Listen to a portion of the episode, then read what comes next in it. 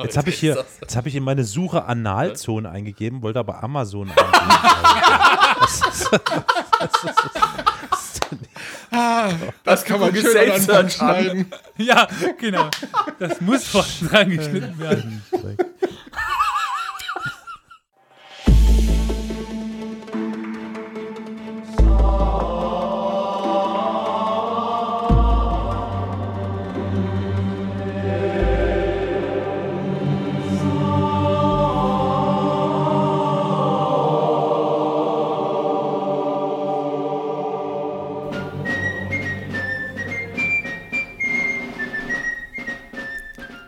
Ja, liebe Freunde und Freundinnen, herzlich willkommen zu eurem Lieblingspodcast Historia Universalis. Und auch herzlich willkommen im neuen Jahr, in dem wir unser Profil ein bisschen ändern wollen. Also ich denke, uns fehlt es in letzter Zeit etwas an Intimität. Durch die Corona-Krise sitzen wir ja alleine zu Hause und nun hat auch noch Pornhub seine Videoanzahl drastisch verkleinert. Und dann kommen äh. wir, Historia Universalis, der Porno-Podcast. Wir, das sind der geile Carol in Dresden. Hallo, grüßt euch. Hi. Der orgasmische Olli in Köln. Moin. Bin schon bei der Zigarette danach. Und der frivole Flo hier um die Ecke. Ich bin leicht abgeturnt. Ich war auf das hier nicht vorbereitet. Ja, okay. Äh, ich glaube, es war niemand. Ich, haben, haben wir heute, behandelst du heute die Geschichte des ASMR oder so? Hallo, wir reden heute ganz nah am Mikrofon. sehr pornös, sehr pornös. Ja, ja. Nachdem wir jetzt, denke ich, alle Zuhörerinnen vertrieben haben und ja, nur noch für uns Oder? alleine reden. Hm? Wer weiß. Hm. Wer weiß. Ja, Können ich dachte jetzt, ja, du kommst jetzt von wegen, heute sind wir mit unserer Folge Hört uns zu. Yeah. Oder so. Also, egal. Ich bin kein gute, keine gute Domina. Ja, wir können jetzt mal zur Frage voranschreiten an, ja, wahrscheinlich am besten Carol, über was wir in der letzten Folge gesprochen haben.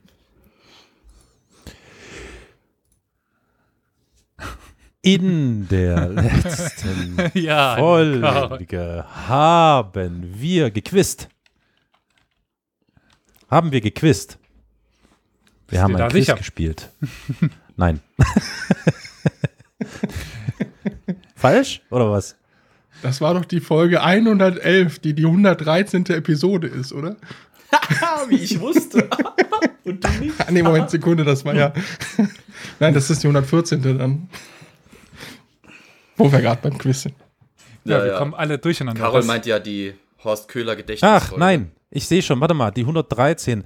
Wir haben das letzte Mal über das Spät spätantike Heidentum gesprochen. Erinnerst du dich noch, Karol? Ja. Das sehr wäre gut. sehr komisch. Du warst nicht dabei. Scheiße. Okay. Umgekehrt. Du hast mich aufs Glatteis geführt. Wenn ihr hören wollt, was Carol da verpasst habt, dann hört euch Folge 113 an über das spätantike Heidentum in Trier und Umgebung.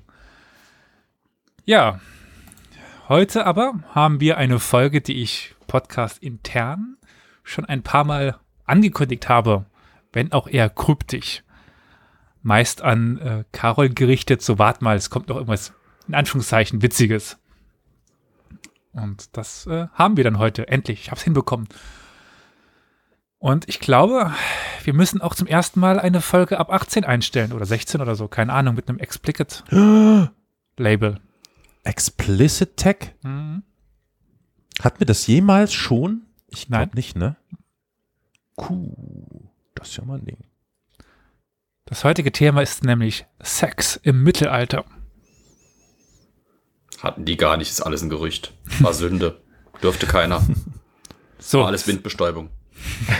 Das, was Flo sagt, was verbindet ihr denn mit dem Thema? Oder wenn ich jetzt sage Sex im Mittelalter, an was denkt ihr? Also erstmal denke ich an die hygienischen Aspekte des Mittelalters, vorrangig. Ich denke so an die religiösen Aspekte. Ich so, denke an okay, den Pranger. an den Pranger? okay. okay. Ja, und so Mätressen, hm. ne? So, also hier eine, da eine, dort einer, da einer. Also das muss Echt? ganz schön zur das Sache gegangen sein. Barock. Hm. Ja, gut, stimmt, hast recht. Ja, ja, gut, das stimmt. Ja. Aber ich meine, die herrschende Aber Klasse war ja damals im Mittelalter nicht, nicht anders als heute. Ne? Guckt Sex im Mittelalter, da denke ich direkt an Minderjährige. uh. Ja, nicht weil nicht nicht irgendwie. Ich bin ja nicht katholisch, aber im Sinne von äh, die die Leute damals wurden ja viel jünger verheiratet, beziehungsweise es war üblich, dass ja. junge Mädchen mit älteren Männern verheiratet, also mit was heißt älteren Männern, mit Männern, die bereits erwerbsfähig waren und das war tendenziell so mit 18, 21. Mhm. Und die Mädchen waren meistens irgendwie gerade an der Schwelle zur Gebärfähigkeit, das heißt 12, 13. Jedenfalls ah, im Adel. Auch mhm. zumindest dem kann ich schon mal ein bisschen vorweggreifen. Das stimmt so nicht unbedingt. Wusste ich auch nicht, war mir auch neu. Nicht unbedingt, äh, aber es stimmt. Es durchaus. gibt solche Fälle, mehr als heute, weil heute ja. gibt es sie quasi gar nicht mehr. Aber was ich mich überrascht hat, auf was ich heute gar nicht nur am Rande kurz zu sprechen komme, ist tatsächlich, dass die Liebesheirat häufiger war, als man denkt. Und auch tatsächlich die ja. gleichaltrige Herrsch äh, Heirat häufiger war, als man denkt. Das Heiratsalter war früher. Mhm aber nicht äh, bei den seltensten Fällen mit 12, 13. Das war dann schon eher, äh, dass man verheiratet wurde im Sinne einer Verlobung, aber es, also der Bund wurde geschlossen, aber es war noch nicht die sexuelle Vereinigung dann. Liege ich also richtig, wenn äh, wir, dass wir heute noch was über Entführungshochzeiten hören? Nein, es wird heute eher um die Praxis gehen, was man macht und was man nicht macht. Hm, ja, das habe ich mir schon gedacht. Ja, ich habe mich schon gefragt, wann der Alkohol ins Spiel kommt. Da hätte ich noch eine Frage, vielleicht beantwortest du die ja auch im Laufe dieser Folge, aber hm. ähm, trotzdem darf man ja mal fragen, ne? Darf man ja wohl noch fragen. Ja. Ähm, wie, wie, wie stand es denn im Mittelalter um das Thema Homosexualität? Lieber Karol, das ist eine wunderbare Frage. Klöster. Die man auch mit Klöster beantworten könnte oder weiter äh, hören, diese Folge, und dann beantworte ich das. Okay, sehr schön. Gut, danke. Mit Klöstern. genau, ich sag, bin gespannt. Klöster.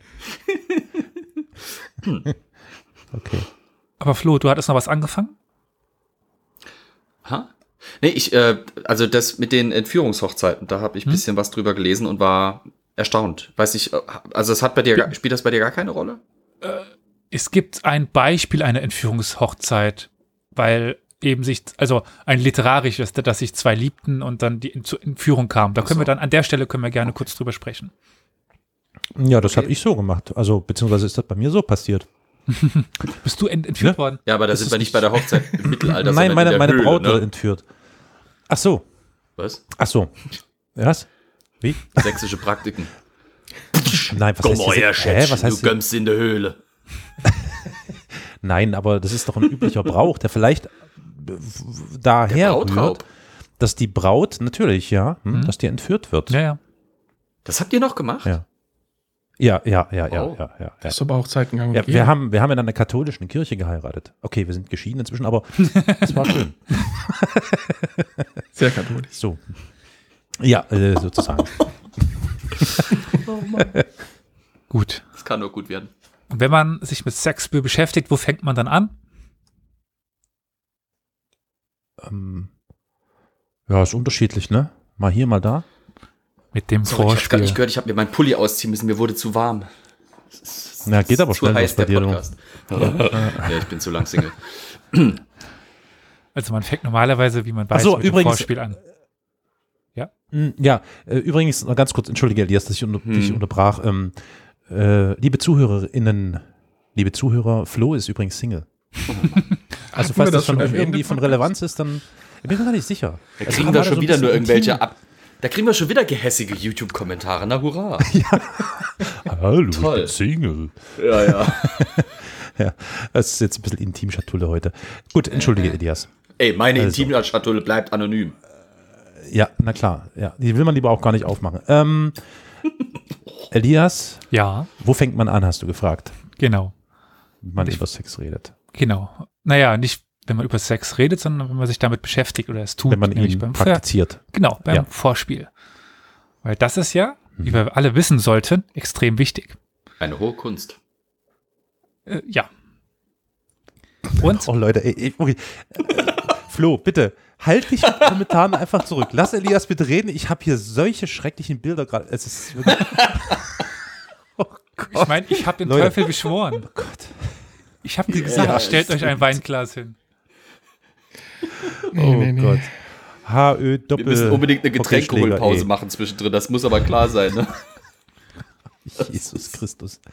Ah. Der kommt ja auch nicht helfen. Außerdem, ich möchte noch mal ganz kurz Kritik äußern. Ich finde das sehr prüde, wenn wir sagen, wir machen daraus eine 18-Folge. Ich habe auch Wir wissen ja 16 noch in nicht, den Raum was kommt.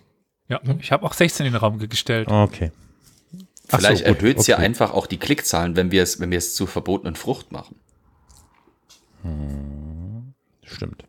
Okay, gut. 18 Folge. Gut, ich kann weitermachen. Ähm, ja, wir werden auch direkt ein ja, Element dieser Folge äh, kennenlernen. Zitate. Ich habe heute sehr, sehr, sehr viele Zitate mitgebracht aus den Quellen. Und beginnen möchte ich mit einem Ausschnitt aus dem Roman de la Rose, also dem Rosenroman von Jean de Meaux. Das Werk ist so um 1270, 1280 entstanden, damit das ein bisschen zeitlich einzuordnen ist.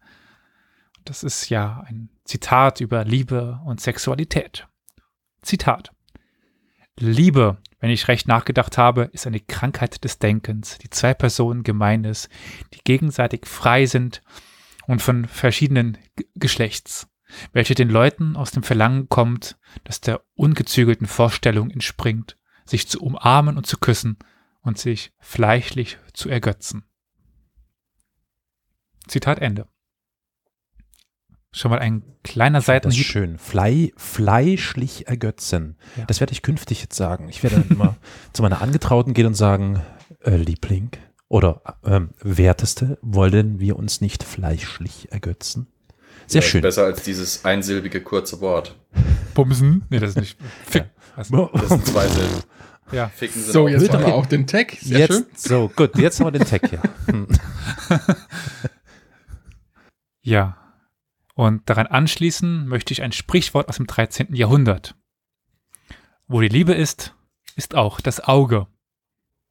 Mit einem S oder mit zwei S? Mit einem. Habe ich auch überlegt. Okay. Hm. Ging aber mit beidem. Jo. Eine Interpretationssache.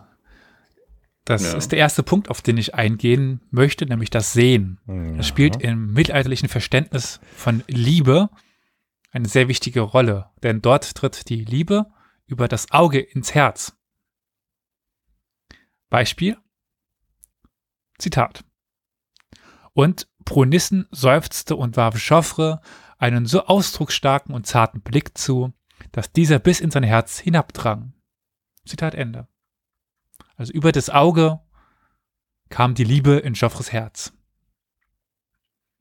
Und naja, wir sind dann immer noch bei diesem Liebe auf den ersten Blick, den es auch schon im Mittelalter gab. Also zumindest in den Erzählungen, weil das sind die meisten Quellen, die wir haben. Also sowas wie Tagebücher und so weiter finden wir ja eigentlich im Mittelalter nur ganz, ganz, ganz selten bis eigentlich gar nicht. Erst im Spätmittelalter kommen die dann auf. Also die meisten Quellen, die wir hier haben werden, sind ähm, ja Romane oder medizinische Abhandlungen oder theologische Abhandlungen. Das sind so diese drei Quellengattungen, die wir haben.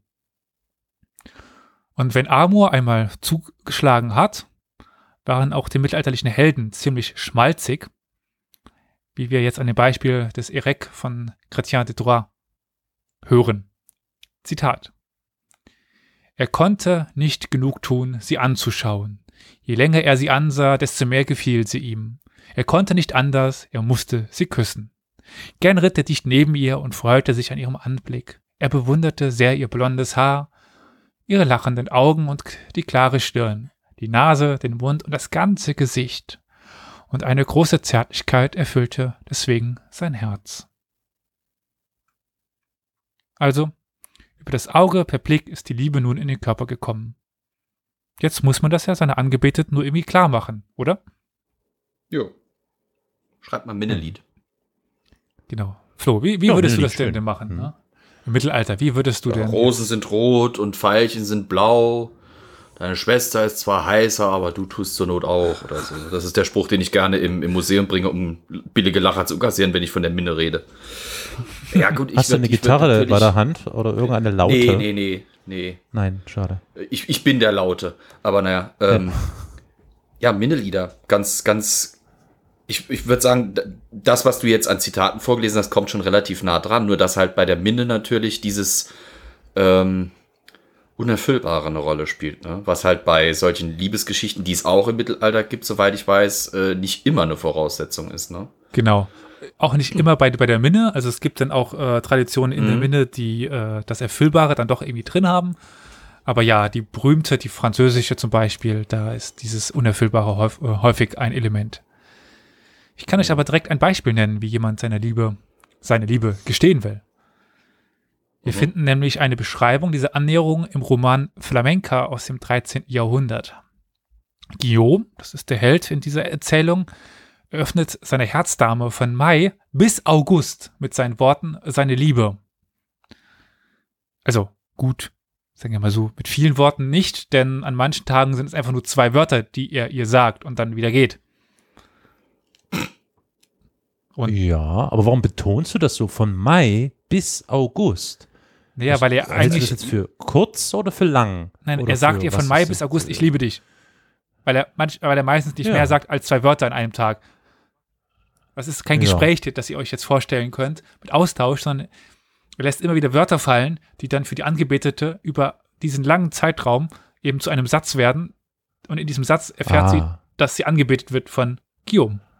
ah. Das ist die Ermüdungsmethode. Genau. Weil Liebe wurde nämlich gerne mit einer Belagerung oder einer Burg quasi, die irgendwie erobert werden muss, äh, äh, beschrieben. Mhm. Und wenn du die Mauer nicht einfach erstürmen kannst, dann musst du sie halt zermürben. Machst du halt irgendwie jeden Mhm. Tag hier irgendwie, Schatzi liebt dich. Okay.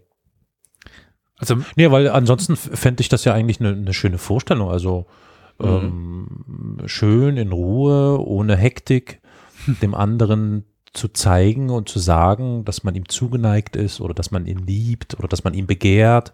Das ist doch schön. Finde ich Ja. schön. Vermisse ich sogar ein bisschen. Also ich nicht, also äh, ich meine so im zeitlichen Kontext könnte man ja so in Zeiten von Tinder und Co. Ne, könnte man Hört ja deine sagen. Angebetete hm. den Podcast oder war das jetzt gerade ein versteckter Hinweis irgendwie? Mehr oder weniger Ich weiß nicht, ob sie ihn versteckt. hört. Ich, ich glaube, ich glaube nicht. Und äh, ansonsten habe ich ja jetzt nichts Falsches gesagt. Das stimmt. Ist das in der Geschichte, in dem Beispiel, das du da gelesen hast, Elias, eine, eine, eine zulässige Liebe in Anführungsstrichen? Also äh, Kommen wir zu. auf gut Deutsch, ist, ist sie bereits eine dieser Vergebenen oder ist sie Kommen noch wir zu. verfügbar? Okay, gut. Das ist Das eine ist ein Erzählung, die uns noch ein paar Mal begleiten wird. Also, das Mhm. äh, ist eine gute Frage. Ich finde es halt interessant, dass sie bis auf diese zwei, drei Wörter pro Tag eigentlich auch nicht mehr Wörter wechseln.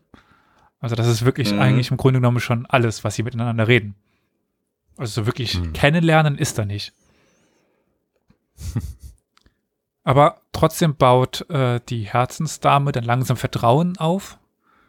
Und schlussendlich, Flo, jetzt kommt's, entführt Guillaume seine Geliebte aus den Fängen ihres fiesen Ah. Ehemanns. Ah, okay. Und- oh. Hm. Erst dann sprechen sie länger miteinander, in der Freiheit, gemeinsam. Wir werden aber gleich darauf nochmal zurückkehren. Wir bleiben jetzt erstmal bei dem Sprechen, bevor wir dann zu handfesteren Fakten weitergehen. Handfester. Hm? Andreas Capellanus, Oh. ein Geistlicher des, ein Geistlicher des 12. Jahrhunderts, schrieb, dass es fünf Arten gibt, die Liebe eines anderen Menschen zu gewinnen. Mhm. Die erste, ganz klassisch, ratet mal. Wie gewinnt man die, die Liebe eines Geschenke. anderen Menschen? Schmuck. Das ist äh, So, die, ja, Geschenke. die vierte, das würde ich mal so damit Oh. gleichsetzen, das Okay. Reichtum. Oder fünfte, das Mhm. ist die Freigiebigkeit. Also vierter, fünfter so in Kombination. Freigebigkeit. Okay. Hm. Äh, ja, nun, ähm, äh, äh, Im Mittelalter Ja, reden wir. Ich meine, heute wäre es ja wieder was anderes. Ne? Kommunikation, wie, na, po po Poesie, Gedichte. Äh, Das ist der dritte Punkt, der wichtigste Also, für uns? Redegewandtheit. Mhm, Okay. Redegewandtheit, also Kommunikation. Gut, Mhm. ja. Mhm. Ja, uns fehlt aber noch Punkt 1 und Punkt 2. Gesang. Gut, Punkt 1 und Punkt 2. Nein, denk tatsächlich modern. Ach so. Ja, ins Kino einladen geht schlecht, ne? Gut, ich will euch nicht länger auf die Folter spannen. Schönheit. Ja, genau, Carol. Körperliche Ja, Schönheit, klar. Punkt 1. Oberflächlich. Ja, das ist viel zu oberflächlich, soweit war ja gar nicht. Alter, wie ist denn das mittelalterliches Tinder? Wie haben die das gespielt, ey? Das ist der erste Punkt, körperliche Schönheit. Und der zweite ist ein rechtschaffendes Verhalten. Dritte Redegewandtheit, Ah, ja. Das, Reichtum. Aha. Ja. Und fünfter Redliches. Leben. Verhalten. Mhm, mhm, mhm. Kommen, wir, kommen, wir noch im. Kommen wir noch im Laufe der, der, der Folge auf, auf die Definition von Schönheit? Nein, Schade. Warum nicht? Würde mich nämlich äh, äh, beschäftigen jetzt. sagen wir mal so, Was- wenn ich was- jetzt sehe, was dass wir immer noch auf Seite 2 meines Skriptes sind und ich dachte, dass das eine kurze Folge wird, äh, äh, warum nicht? Weil wir sonst Was? zu eskalieren würden. Wie viele Seiten Das ist, das ist Planungsschwäche deinerseits, das weißt du doch. Also, Also, hallo, es geht um Sex und wir also- haben Alkohol. Also, hallo. Nee, es geht um, ich wollte gerade sagen, es geht um Liebe. Also na gut, okay, aber wir sehen so. gerade, so unterscheiden wir uns.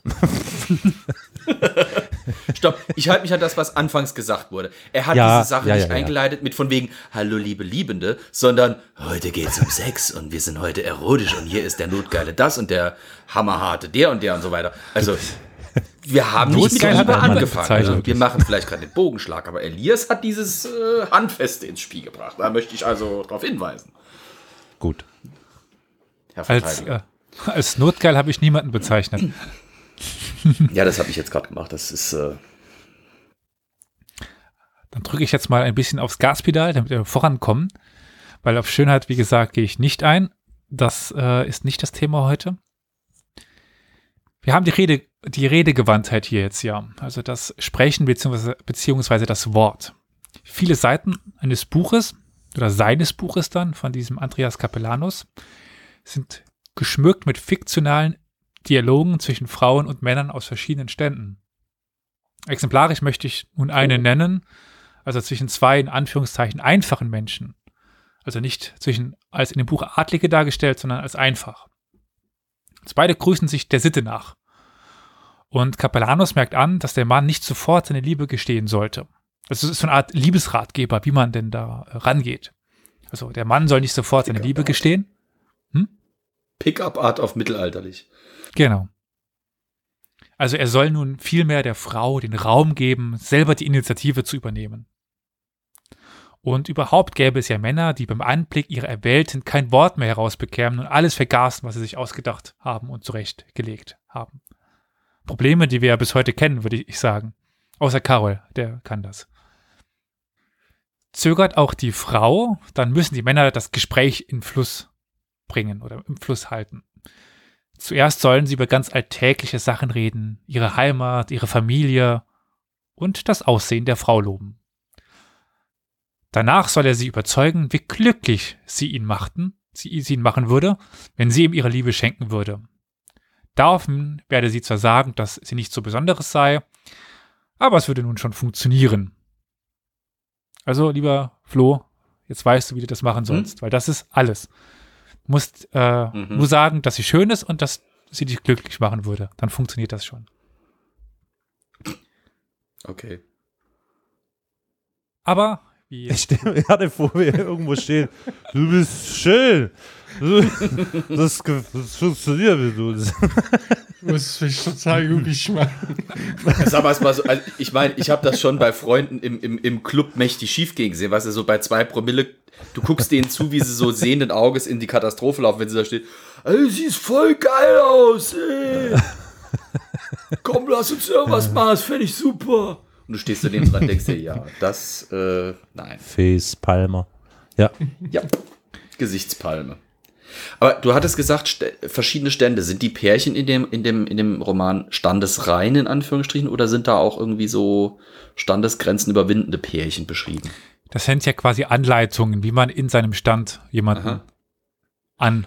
Innerhalb seines Standes. Also nicht von Also ich wegen, kann ja nicht- geht jetzt zum Beispiel ein, ein Ritter an eine Bauersfrau ran oder Ich so. kann dir das nicht ausschließen. Ich habe das Buch nicht gelesen, das Original. Ach so, okay.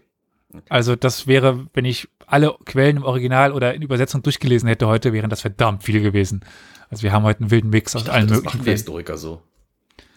Ja, wenn ich dafür äh, eine Hausarbeit schreibe, eine Doktorarbeit oder irgendeinen Aufsatz, ja, aber nicht, äh, wenn ich äh, jede Woche einen Podcast rausbringe. Das ist die Zeit nicht ganz da. Aha, aha, aha, aha.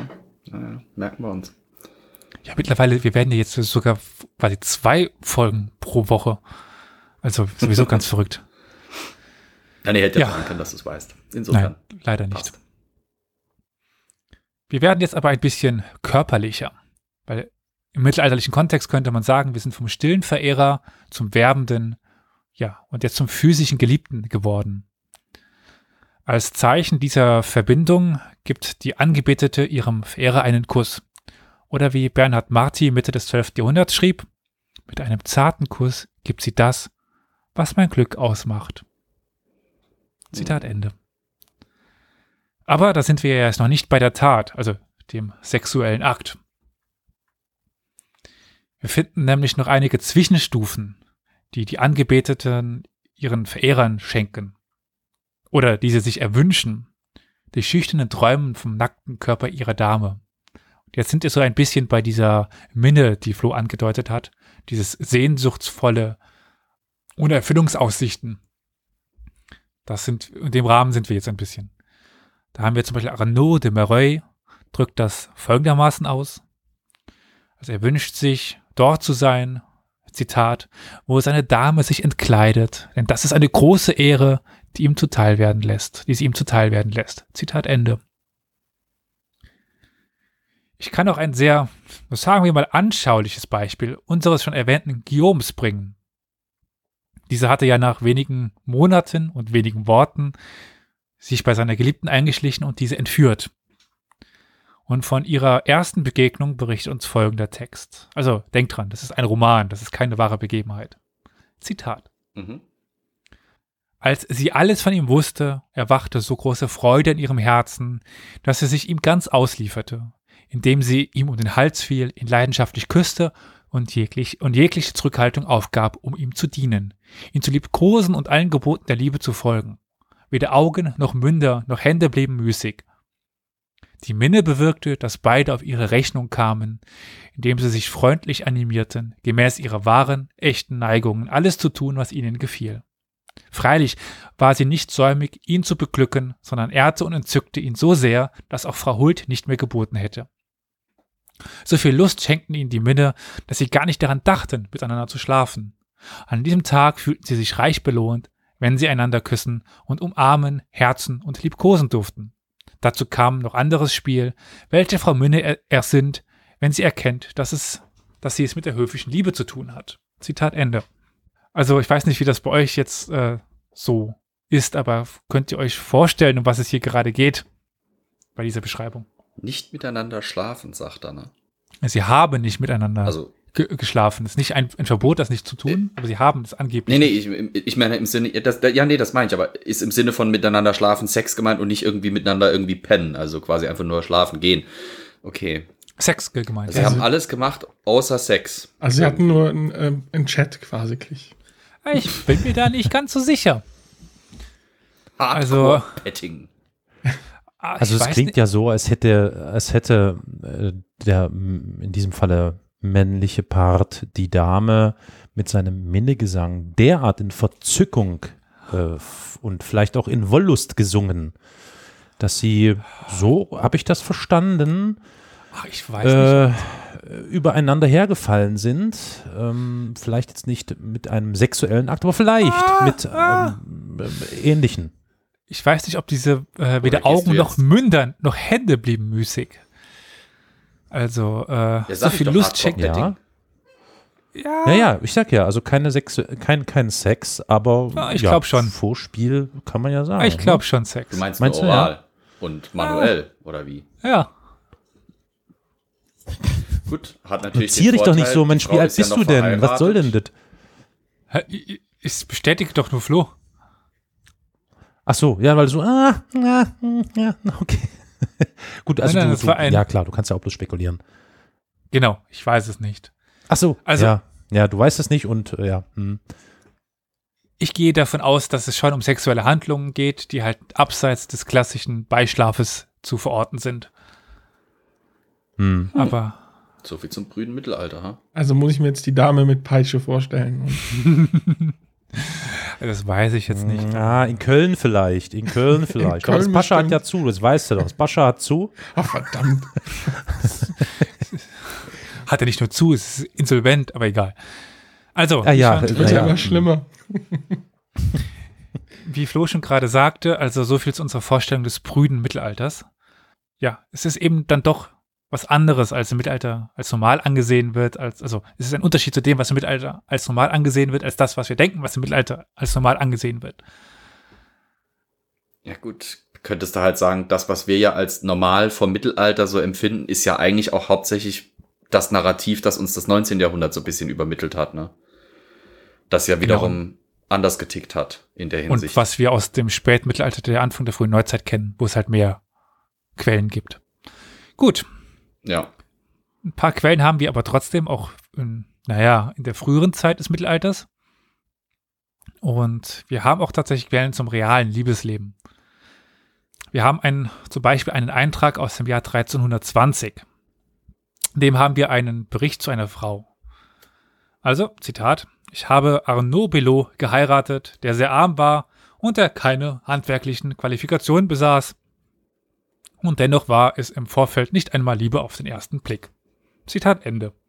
Also, es gibt diese äh, Okay. Liebesheiraten. Das war so ein bisschen auf den Anfang eingegangen. Also, dieser Arnaud Belot war jetzt am Anfang scheinbar nicht der tolle Fang. Aber irgendwie über die Zeit äh, hat die Frau dann doch ihren Gefallen an diesem armen Schlucker gefunden und äh, hat ihn dann heiraten dürfen. Vielleicht meinte sie andere Handwerk oder hatte er andere handwerkliche Techniken als die, die sie halt fürs tägliche Gewerbe angesprochen hat. möglicherweise. Und diese Frau, um die es hier geht, ist das nicht aus dem Hochadel, aber die hatte schon einen gewissen Rang. Also auch äh, die Frage von Flo. Nochmal ein bisschen aufgegriffen mit den verschiedenen Kasten oder Rängen. Also es war wie, so Niederadel, die hatte schon ein bisschen was an, an Geld. Ich meine, sie konnte schreiben äh, im 14. Jahrhundert oder Anfang des 14. Jahrhunderts. Also das war jetzt keine ungebildete Frau. Aber nichtsdestotrotz hatte scheinbar mit Arnaud Belot einen ziemlich armen Schlucker geheiratet, der keinen handwerklichen Beru- Beruf hatte. Also das war halt eigentlich das Wichtigste im Mittelalter. Also war wohl einfach nur Bauer.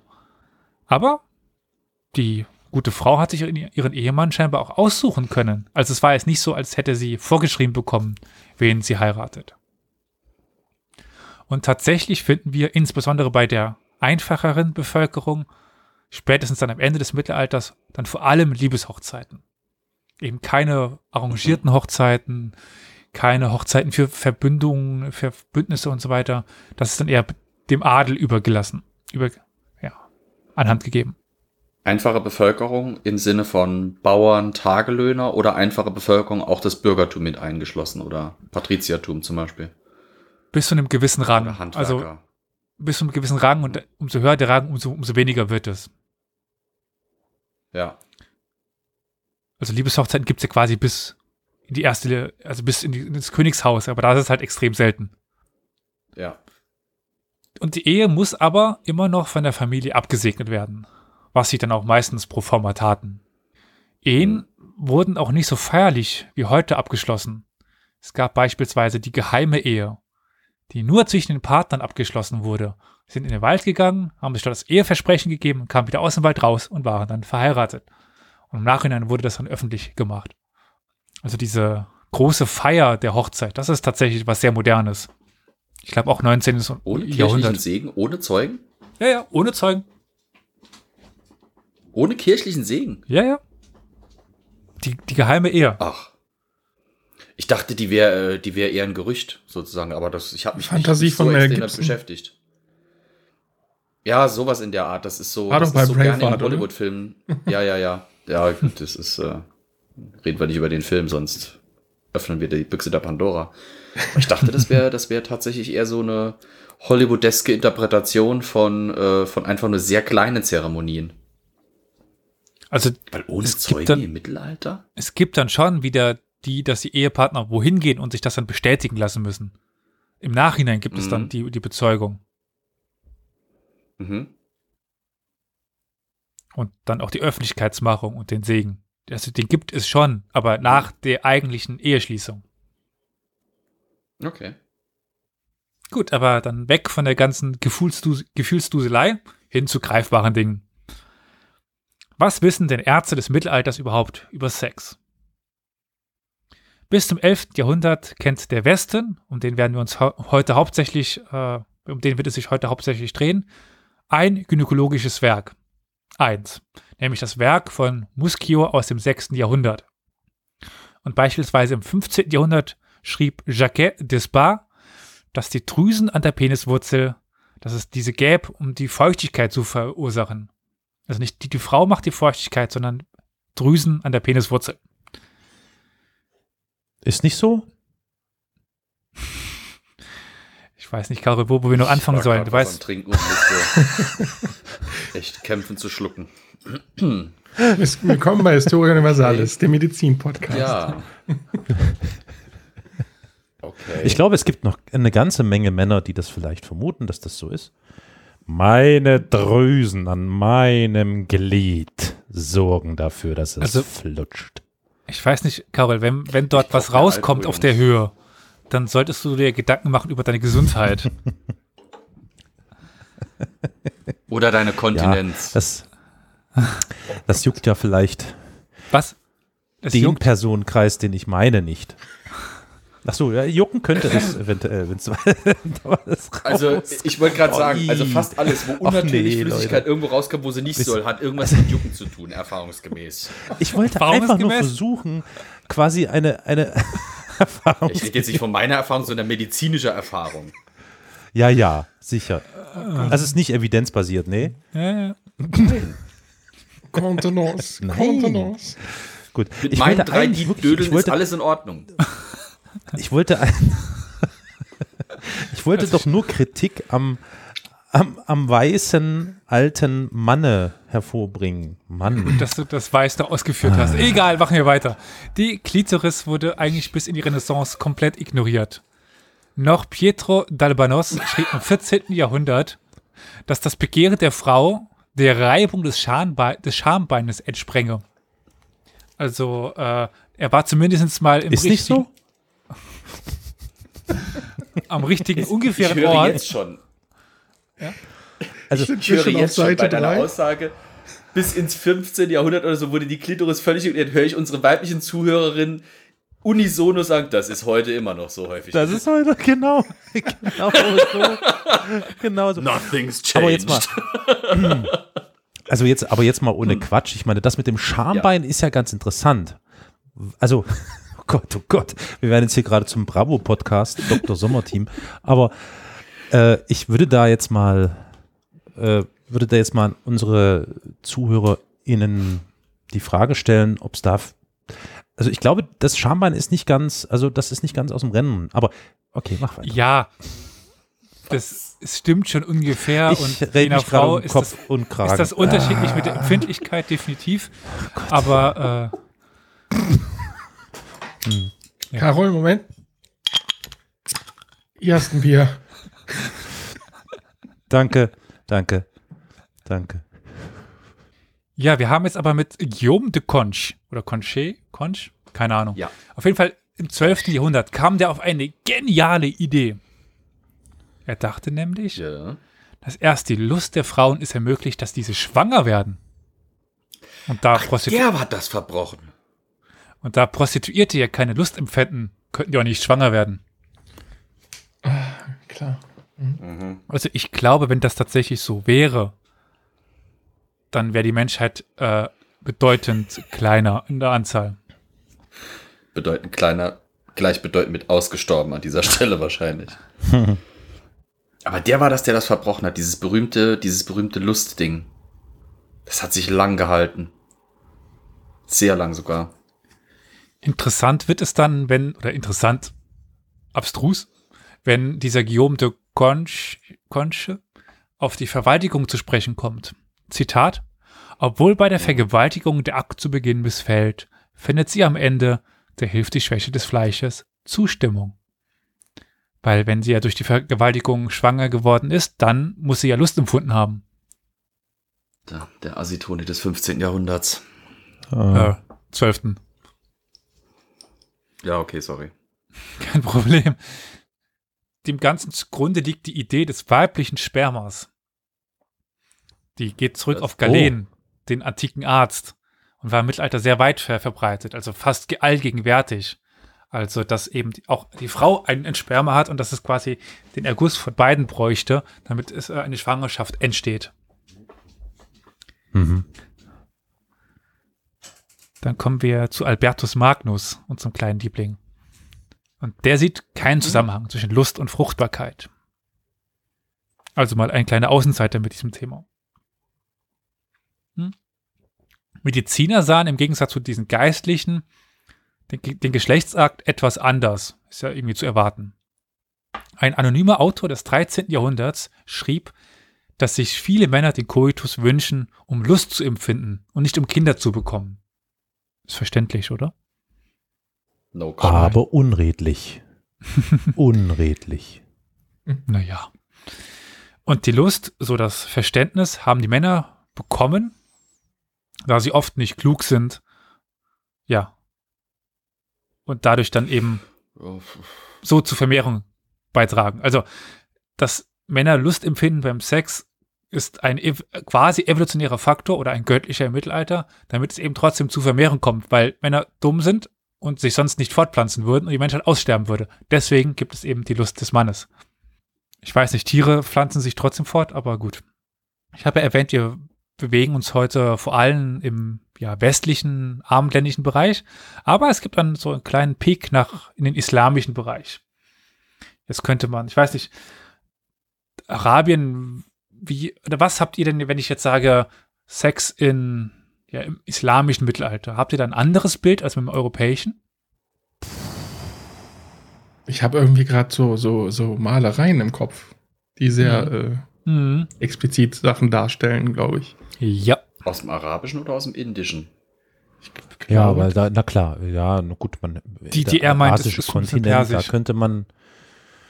Ja. Ich würde jetzt auch Richtung Kamasutra und solchen Geschichten, aber das ist ja älter, viel älter. Ähm, ich würde, würde tippen, dass die da doch offener mit dem Thema Sexualität umgegangen sind, oder?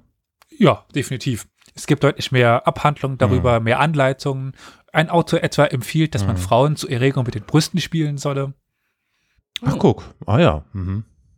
Ein anderer kritisiert, dass Männer durch vorzeitigen Samenerguss und durch schnelles Zurückziehen des Gliedes ja, den, die Frauen der Lust berauben. Andere wiederum berichten, dass das Ziehen an den Haaren bei dem Orgasmus die Wollust steigern solle. Ja, also. Und dieser. Oh, lieber Mann, Kenki. Hm, also es waren auch tatsächlich Anleitungen für Schreibst Laien. mit, Flo? Ich bin hier die ganze Zeit mit am Schreiben. Ich, äh, ja. Ich lerne hier sehr viel heute. Und das waren auch tatsächlich Anleitungen für Laien, die nicht hinter verschlossener Tür irgendwie hin und her ge- gereicht worden sind, so unter der Ladentheke. "Hihi, Les mal hier. Nein, das waren ta- tatsächlich sehr einfach zu erwerbende Anleitungen zum Sexualleben. Also das mal wieder ein Punkt, wo eben der islamische Kulturkreis im Mittelalter einen Fortschritt hatte vor dem europäischen abendländischen. Diese Werke finden Wie sieht's im Judentum aus? Gibt's da? Hast du da was? ja, das Judentum ist ja zu dieser Zeit äh, nicht wirklich als eigene Kultur, als geografisch, mit, mit geografischer Verordnung zu fassen. Weil die ja so weit verbreitet Gut, ich sind. habe jetzt eher, ja, ja, ich habe jetzt eher so auf Religionen, also religiöse Dinge oder so hingewiesen. Das Also so, ich nicht ähm, hin, ja, nee, gut, ist auch speziell. Hm. Also ich glaube, dass die Alles jeweils, ist erlaubt. Hauptsache es ist koscher und passiert nicht am Schabbas. ich, ich glaube, dass es da immer die Einordnung in den anderen, also in den umherstehenden Kulturkreis gibt. Also im arabischen, Ja, sicher, islamischen werden sie ähnlich sein und im europäisch-abendländischen auch ähnlich. Also. Ja. Gibt es da vielleicht was im Levitikus dazu? Weil der Levitikus im Alten Testament regelt ja quasi fast jeden Lebensbereich. Ich würde mich fast nicht wundern, wenn einer der weniger zitierten und weniger drüber gesprochenen von diesen, ich weiß gar nicht, wie viel hundert Paragraphen, die da drin sind, irgendwie sich bestimmt mit sowas auch beschäftigt. Weil es würde mich wirklich wundern, wenn so eine allumfassend geregelte Religion dazu nichts hätte. Naja, aber das ist ja was, hm. was zu trennendes. Also auch der Koran oder die Bibel äußert sich dazu, aber darauf gehe ich ja jetzt gar nicht ein. Also das sind ja vor dem Mittelalter mhm. entstandene Texte. Es geht jetzt wirklich um die mittelalterliche Lektüre. Okay. Wir, hat, mhm. wir hatten jetzt diese arabischen kleinen Heftchen und die finden im Westen keine Beachtung. Die kommen gar nicht erst so, so weit. Einzig, ja, ein gewisser Ibn Sina findet Beachtung und ein gewisser Avicenna. Also, das sind dieselben Persönlichkeiten. Überraschung. Äh, und dieser, also sein Kanon der Medizin mit den Abschriften von Galen findet dann sein Werk, äh, sein, sein, sein Weg ins Abendland, in, in, in die Werke des Abendlandes. Also Avicenna kennen wir ihn halt im Abendland und Ibn Sina im Morgenland. Und in diesem Kanon der Medizin äh, schreibt er ganz viel zu naja, zu ähm, Anatomie, zur Sexualität und das kommt ins Abendland. Aber kommen wir erstmal zurück zu unserer mittelalterlichen Autorin, die das in Anführungszeichen angebliche Liebesleben jetzt eines Adligen beschreiben. Manchmal zurückhalten wie Chrétien de Troyes. Zitat, er wollte in Liebe mit seiner Frau leben und machte sie zu seiner Freundin und Geliebten. Mit ihr allein beschäftigte er sich, sie zu umarmen und zu küssen. Sie wünschten sich kein anderes Vergnügen. Oft schon war es Mittag, wenn er sich von ihrer Seite erhob. Zitat Ende. Klingt doch sehr poetisch. Andere? Sagen wir mal, sagen das Ganze etwas direkter. Etwa im sogenannten Trubert. Zitat. Sie hält es, das Glied, an der Wurzel es hebt den Kopf und sie lacht darüber. Sie hat es an den Eingang ihrer Lustpforte gesetzt und richtet es so weit auf, wie sie kann. Und Trubert spielt nicht den Graziösen, er steckt es ganz hinein. Jeder hätte in Hülle und Fülle seinen Anteil an der Lust. Sie schlief in der Nacht überhaupt nicht. Zitat Ende. Also, hm. jetzt mal hier eine etwas direktere Beschreibung des ganzen Aktes. Hm. In einem Schwank mit dem Namen Celle qui fut fouté de défouté pour un cru. Was übrigens übersetzt derjenige, der von einem Glied gefickt und verärgert wurde, heißt es äh, folgendermaßen. Was? Der, äh, diejenige, die von einem Glied gefickt und verärgert wurde, heißt es folgendermaßen. Der junge Mann zögert nicht mehr länger, er küsst das Fräulein, das nicht traurig schien. Er legt sie ins Bett und erhebt ihr Hemd an. Er hebt ihre Beine an, verfehlt nicht, ihre Lustpforte zu finden und schiebt roh sein Glied hinein. Zitat Ende. ja. Mhm. Ich habe euch gewarnt das, vor der heutigen äh, Folge. Nichts, äh, ja. Hedewitzka. es gibt auch einen sehr interessanten Bericht vom Anfang des 15. Jahrhunderts. Eine gewisse Beatrice de Planisol berichtet dem Inquisitor Jacques Fournier von ihrem Liebesleben. Ein Jahr nach dem Tod ihres ersten Ehemanns soll der Priester Pierre Clerc sie versucht haben zu überreden, mit ihm zu schlafen. Nach einiger Zeit habe sie sich ihm dann auch hingegeben, von da an mehrfach die Woche, also diesem Priester Pierre Clerc, für eineinhalb Jahre. Aber, ja, schon bevor sie Witwe geworden war, hatte er sie einmal, hm, die einmal naja, vergewaltigt. Also, oder wie es in der Quelle heißt, mit Gewalt genommen. Dann heiratete Beatrice wieder. Das. Ja. Ich wollte nur sagen, das hätte jetzt auch Friedrich Merz gesagt. Ja, es gibt keine Vergewaltigung in der Ehe, aber die war nicht verheiratet. Also sie war verheiratet. Ja, umso besser. egal. Auf jeden Fall heiratete dann Beatrice wieder um nur eine Woche später heimlich im Keller mit einem anderen Pfarrer zu verkehren. Zu verkehren. Ach, so eine war das. Ja.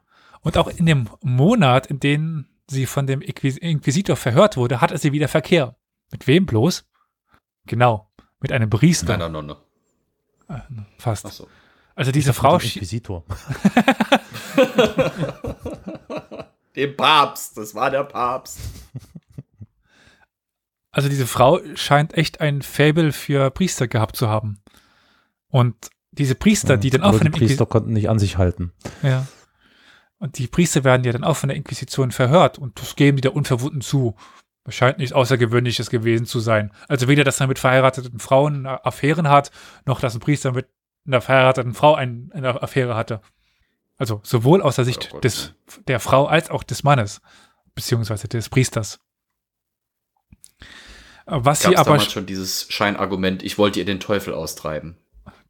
Nicht in dem Fall. Also ich habe es nicht gefunden, ich kann es nicht äh, bestätigen, aber auch nicht äh, verneinen. Was hier schon anklingt, ist Gewalt gegen Frauen. Vergewaltigungen und auch Massenvergewaltigungen waren nämlich nicht so selten. Etwa, wir haben da ein Beispiel von 1419, als eine Gruppe von Knappen die Kammerfrau Raolin versuchte zu vergewaltigen. Da sie die Situation aber irgendwie kommen sah, es war in dem Kontext einer, einer, wie, sagt man, einer, einer Schenke, also ein, einer Bar, bat sie einen dieser Kn äh, Knappen, den gewissen Chopin, äh, Cooper, ich weiß nicht genau, wie man den aussprach, mit aufs Zimmer. Also sie bat ihn eben hochzukommen, um, weil sie dort dann mit ihm schlafen würde. Dort verweigerte sie sich aber diesem und schaffte sich auch irgendwie aus dieser Situation zu, zu befreien. Die Kollegen machen sich dann über den Coupin witzig und irgendwie entkommt sie so dieser Situation. Aber, naja, mhm. irgendwie war es, es doch normal, dass das vorkommt im Mittelalter, wie es in, dem, in diesem Bericht dar, dargestellt wird. Also, dass sich eben unverheiratete Frauen eben nicht immer sicher sein konnten. Also noch weitaus mehr, als es eben heutzutage ist. Weil es eben teilweise als Recht auch angesehen worden ist, dass man sich eben eine Frau mit Gewalt nehmen konnte. Naja, aber dass Sex in der Ehe eine wichtige Rolle spielt, das wissen wir heute, das wusste aber auch das Mittelalter. Gibt es nämlich äh, eine Reihe von Beispielen, dass Ehen auseinandergegangen sind, weil es ja, modern würde man sagen, im Bett nicht funktioniert hatte oder romantischer, dass es auf emotionaler Ebene nicht gepasst hatte. Und im Bett nicht funktioniert, meint nicht unbedingt, dass es am fehlenden Nachwuchs hing. Das kennt man jetzt aus, ähm, naja, der adligen Schicht. Zum Beispiel bei Eleonore von Aquitanien, die eben keinen Sohn bekommen hat, dass eben daraufhin die, die Scheidung angestrebt worden ist, weil man eben einen Erben brauchte. Es gibt äh, tatsächlich Beispiele, dass es eben, dass der Mann keinen Hoch bekommen hat und sich die Frau hätte deswegen scheiden lassen. Es gibt auch tatsächlich oh, die ja. Möglichkeit. Hm? Nix, da, da kenne ich Gerichtsakten aus dem Englischen dazu, die sich wirklich grandios lesen. Ja. Scheidungsprozesse aufgrund von männlicher Impotenz. Herrlich, herrlich. Ein, ein Mann konnte sich übrigens von seiner Frau nicht scheiden lassen wegen, wegen Impotenz. Eine Frau hingegen schon von ihrem Mann. Yep. Das gibt, und das Ganze konnte ja. der Mann dann anfechten. Oder man konnte, also wenn die Frau quasi ihren Mann anklagt, dass er impotent ist, dass er sie nicht beglücken kann, dann konnte das Gericht öffentlichen Beischlaf anordnen. Dann wurde eben ein Bett aufgebaut auf dem Marktplatz und dann musste dort der Akt halt vollzogen werden. Eine andere Möglichkeit war eben. Oder die Gutachter An wurden hinzugezogen. Genau die Zuteilung von Gutachtern. Ja. Und lieber Karol, lieber Olli, was, vor allem. Ja, was sind das denn dann? Was könnt ihr euch unter Gutachter dafür vorstellen? Ja. Hä? Wie? Na, die sitzen da halt und gucken, wie es läuft, ne? Was soll ich so ah, sagen? Sagen wir mal so, so. So abstrakt und so schräg das ist. Nein, nein, nein. Was? Nein, die haben nicht. Nein. Aha. Doch, doch, doch. Nein, nein. Sag es. Oh sag Gott. es, sag es, du willst es doch auch. Haben die etwa die Frau penetriert, um zu probieren? nein, nein, nein, nein, nein. Nein, okay. die Gutachter haben was gemacht. Oder sie haben versucht, etwas zu machen. Gutachterinnen. Ja. Achso, die Gutachter. Ah, ach du Gott. Das ach, war dann meistens. Herrlich, ich sag ja, es gibt herrliche Gerichtsakten darüber. Ich, ich habe mich da fortgeschmissen, als ich die mal in London, also Transkription davon ein paar überfliegen konnte weil es da wirklich dann so nach dem Motto, eine, eine Bürgersfrau will sich von ihrem Mann scheiden lassen. Ein respektabler Mann, sitzt im Stadtrat und alles drum und dran. Also wirklich ein bekannter Mann. Äh, näher an Adel geht's in der Bürgerschicht eigentlich kaum, aber er kriegt keinen hoch. Hm. Und die Frau ist irgendwie nach einem Jahr Ehe so frustriert, dass sie ihn anklagt und dass sie eine Scheidung beantragt. Hm. Das Ganze hm. hat natürlich diese Peinlichkeit, dass es der Stadtrats, Stadtratsmitglied also kriegt der Gutachter zugeordnet und zwar äh, sechs oder sieben ehrenhafte Bürgersfrauen das heißt quasi Ach, wirklich Frauen aus dem öffentlichen Leben. Das stell dir vor, du sitzt im Stadtrat von, keine Ahnung, Dresden und wirst von deiner Frau angeklagt, der kriegt keinen hoch, ich will die Scheidung. Und plötzlich kommen irgendwie die Frauen der, deiner Kollegen aus dem Amt, aus dem, aus dem Amt oder aus dem, äh, äh, aus der Öffentlichkeit, irgendwelche Berühmtheiten oder sowas, die Frauen von denen, und die kriegen die Anordnung, jetzt guck mal, ob das wirklich stimmt. Und die gehen nachgucken. Und die gucken richtig nach. Die gucken nach, die helfen auch nach. Weil wenn sich da was regt, ist der Prozess nämlich nicht mehr gültig. Und dann strengen die sich an. Das ist, ah, da schmeißt du dich weg. Da schmeißt du dich weg, wenn du das liest. Crazy. Ah, sorry, Elias, aber das ist wirklich das, eine, eine der wunderbarsten äh, Anekdoten aus, aus Geschichtsforschung, die ich kenne. Das ist, ist doch herrlich. Das ist doch Crazy. alles gut. Absolut. Super. Also sagen wir mal so, wenn es jetzt nicht sich um einen so hochgestellten gehandelt hat wie ein Stadtrat, wurde auch gern einfach mal die, äh, ich sag es mal, Ein. Hochgestellten. Ja, eben nicht hochgestellt, ne? einen herabhängenden, egal, äh, wurde auf jeden Fall die Prostituierte des Ortes vorbei, vorbeigeschickt, die dann eben dafür sorgen musste, dass er dann doch wieder hochgestellt wurde. Oder, ja, egal. Äh,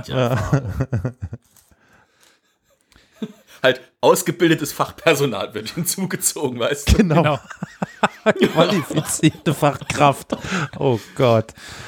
Nee, es ist schon, ist schon geil. Ach, herrlich. That's what Beschließen, he said. Ja, eben nicht.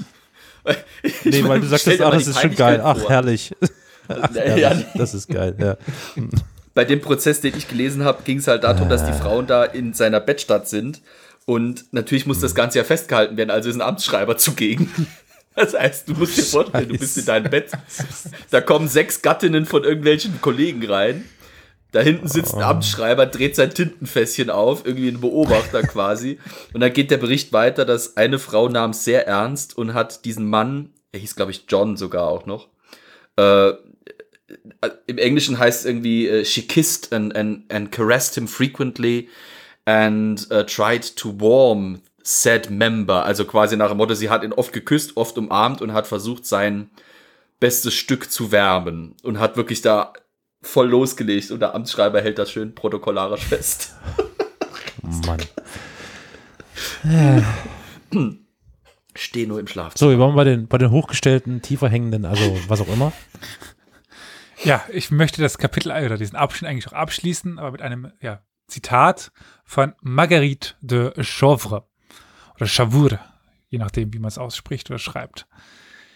Diese erklärt, dass sie keinen anderen Mann wolle als ihren, Flo, Entführer.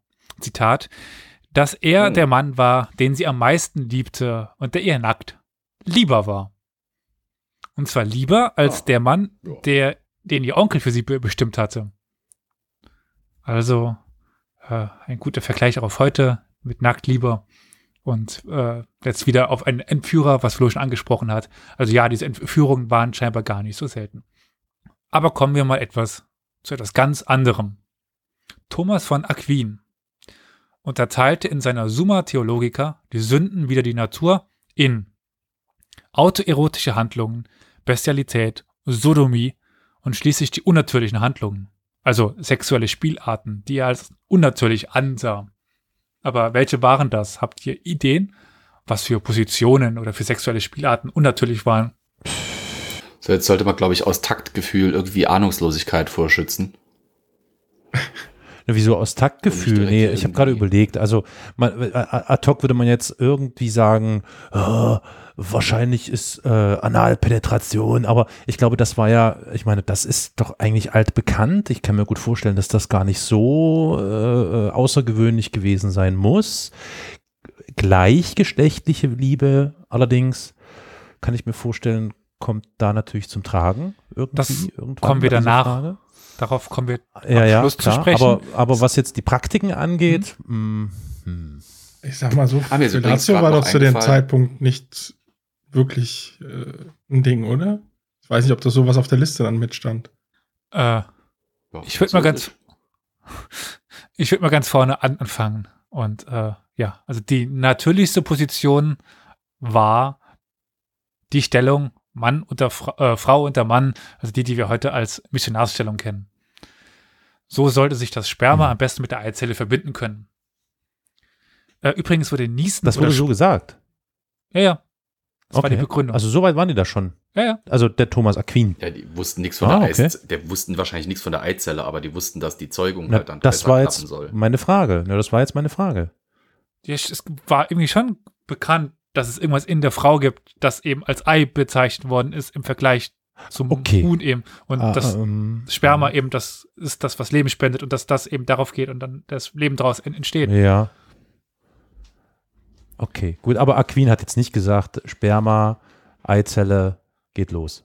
Äh, Sperma, glaube ich schon. Eizelle halt als Ei, aber ich weiß nicht genau, Ja. wie das danach betitelt worden ist. Okay, Das okay. Also Hm. die genaue Titulatur Okay. kann ich dir nicht sagen, aber im Grunde genommen ja. Okay. Äh, Niesen und Springen wurde übrigens im Mittelalter als eine Möglichkeit angesehen, eine Schwangerschaft zu verhindern. Also falls ihr mal nicht Was? schwanger werden sollt, einfach kurz Nicht? äh, Pfeffer nicht? holen und dann über die Nase und dann niesen. Also in der, so, im Frühling dachte- ist kein Kind gezeugt worden, weil alle hatten Allergie oder was? Hm? Genau. Okay. Ja, es gibt aber dann äh, das ein Zitat, was gleich anzeigt, was noch problematisch war. Jetzt mal ganz kurz zusammengefasst. Alles andere. Zitat. Der Mann soll sich auf der Frau befinden und nicht umgekehrt, um zu vermeiden, dass der weibliche Samen in den Penis strömt. Damit keine Mü- Müdigkeit eintritt, die stehende Position schwächt sehr, daher wird sie verurteilt. Ah ja. Die Frau darf nicht oben sitzen, sonst wird der Mann schwanger oder was? oh Gott. Kommen wir zurück zu unserem Albertus Magnus, der sich wie folgt äußert. Die schwächste Abweichung ist die seitliche Position, danach die sitzende, dann die stehende und die größte schließlich ist von hinten nach Art der, Stu äh, der Stuten. Abweichung. Ja, mit, in, mit, mit Intendierung des Unnatürlichen, des Ab Abnormalen. Ja, ja. Ja. Sowohl Albertus Magnus Hm. als auch Michael Sava, äh, Savonarola, das war das Zitat das erste, äh, waren Theologen. Mediziner schweigen sich größtenteils über Stellungen aus. Die erwähnen die jetzt nicht groß. Aber Flo, du wolltest vielleicht gerade noch was sagen? Savonarola, war das der in Florenz im Spätmittelalter? Das, Oder verbinde ich den jetzt gerade, ist das einfach nur ein Namenszusammenhang? Bei Savonarola klingelt bei mir eine Glocke. äh, mich, Giovanni Michele Savonarola, äh, bekannt auch als Johannes Michael Savonarola, äh, italienischer Mediziner, Leibarzt und Ja. Hochschullehrer, der in Padua geboren worden ist und Ferrara verstarb. Und äh, wahrscheinlich genau der ist, den du meinst. Nein, ist er nicht. Ich habe gerade auch schnell mal Wikipedia, ich meine wahrscheinlich Girolamo Savonarola. Namensgleich, aber anderer Typ. Ja. Das kann sein, ja. Der war nämlich Kirchenreformator, steht hier. In Florenz. ja, genau. da. Republik Florenz. Okay, danke, sorry, weiß es. War der Vater. Gar kein Problem. Also der Vater war den, den du kennst. Genau. Moment, war der Vater? Der war doch, der war doch, der war doch Dominika. Moment, das war der Vater? Der war Mönch. Das haben wir doch heute auch schon. Kirchenreform besp- Was? Also das haben wir doch heute auch schon mitbekommen. Alter, die größten Kritiker der Elche waren früher selber welche. Es wird immer wieder bestätigt, ey. Meine Fresse. Ja, ich meinte ja, dass es eben wenig Mediziner gab, die sich äußern. Es gibt aber ein paar Ausnahmen. Zum Beispiel ein katalanisches Traktat aus dem 14. Jahrhundert, in dem 24 Positionen aufgezählt und erklärt werden. Wobei auch hier darauf hingewiesen wird, dass alle Positionen abseits des klassischen schlecht für die Zeugung seien. Also es geht einfach nur um die Zeugung. Nicht jetzt, dass sie moralisch schlecht sind, sondern eben, dass nur die klassische Missionarsstellung, die damals nicht so hieß, aber egal, damit ihr versteht, um was es geht, dass die eben gut für die Zeugung sei. Hm. Als besonders schlimm wird insbesondere, also sowohl im medizinischen in dem Fall mit dieses Traktats, als auch im äh, theologischen, wird die sogenannte Reiterstellung angesehen, die ganz aktiv von der Kirche als ungesetzlich dargestellt wurde. Ja, sie steht eigentlich exemplarisch für alle anormalen Positionen. Also normalerweise wird, wenn man von einer anormalen Position spricht im Mittelalter, wird eben diese Reiterstellung herangezogen. Und übrigens Weil sich die auch Frau Prost- über den Mann erhebt, oder wie? Genau. Geht dann auch ein bisschen um, um die Rolle, also eben die, die, die Dominanz, die dann ja eine Frau einnimmt. Auch- Mhm. Prostituierte zogen es vor, die in Anführungszeichen normale Position einzunehmen. Zumindest finden wir eigentlich nirgendwo andere Beschreibungen. Also überall, wo uns beschrieben wird, wie Prostituierte sich im Sexualakt verhalten, steht die in Anführungszeichen normale Position und nie was von anderen und überhaupt erst gar nicht von der Reiterstellung. Warum wir diese Beschreibung nicht finden, könnte mit vielen Faktoren zusammenhängen, eben mit dieser ja, Machtstellung und so weiter, das wissen wir nicht genau. Es heißt ja auch nicht, dass wenn es die Beschreibung nicht gab, es das nicht gab. Also es kann ja sein, dass es einfach nicht aufgeschrieben worden ist, weil sich eben, weil die meisten Schreiber Männer waren und die sich eben nicht den Frauen unterwerfen wollten. Wir wissen es nicht. Aus dem ehelichen Rahmen kennen wir die Reiterstellung aber dann doch ein, ein paar Mal, trotz der kirchlichen Ächtung. Und vor allem aus einer gewissen Zeit, nämlich der Zeit der Schwangerschaft. Ich weiß nicht, ist euch bekannt, was die Ehe zu Sex während der Schwangerschaft sagt? Ähm, bestimmt gefährlich. Nicht Verboten. gut und so. Ja, ja. Gibt doch sowieso strikte Regeln bei der Kirche. Also mit Fastenzeit und allem. Ja, ja eben. Also nicht. Ja. Und es heißt doch, glaube ich, auch ähm, irgendwie äh, im Prinzip fast ein bisschen basiert auf medizinischer Erkenntnis, aber zum Beispiel auch nach der Schwangerschaft dass da äh, eine Zeit lang eben kein Sex äh, passieren soll. Eigentlich quasi zum Schutz der Frau, die sich ja erstmal erholen muss. Aber wo das teilweise mit kirchlichen Geboten oder mit kirchlichen Scheingeboten irgendwie verknüpft war, um, um da irgendwie so ein bisschen das zu stigmatisieren. Ähm, ja, aber genau, also Sex während der Schwangerschaft war eigentlich verboten, aber man wollte jetzt scheinbar nicht ganz drauf verzichten. Die fleischliche Lust ist dann doch äh, irgendwie anziehend. Und wenn man dann eh schon eine Sünde be begann, dann hat man die, halt die andere noch gerne dazugenommen und dann eben das ungeborene Kind noch etwas schützen wollen. Also das ging halt so mit ein, einher, dass man sagt, während der Schwangerschaft will man sich eben nicht auf den Bauch legen und deswegen halt die, die Reiterstellung und so dann die, die Frau eben schützen.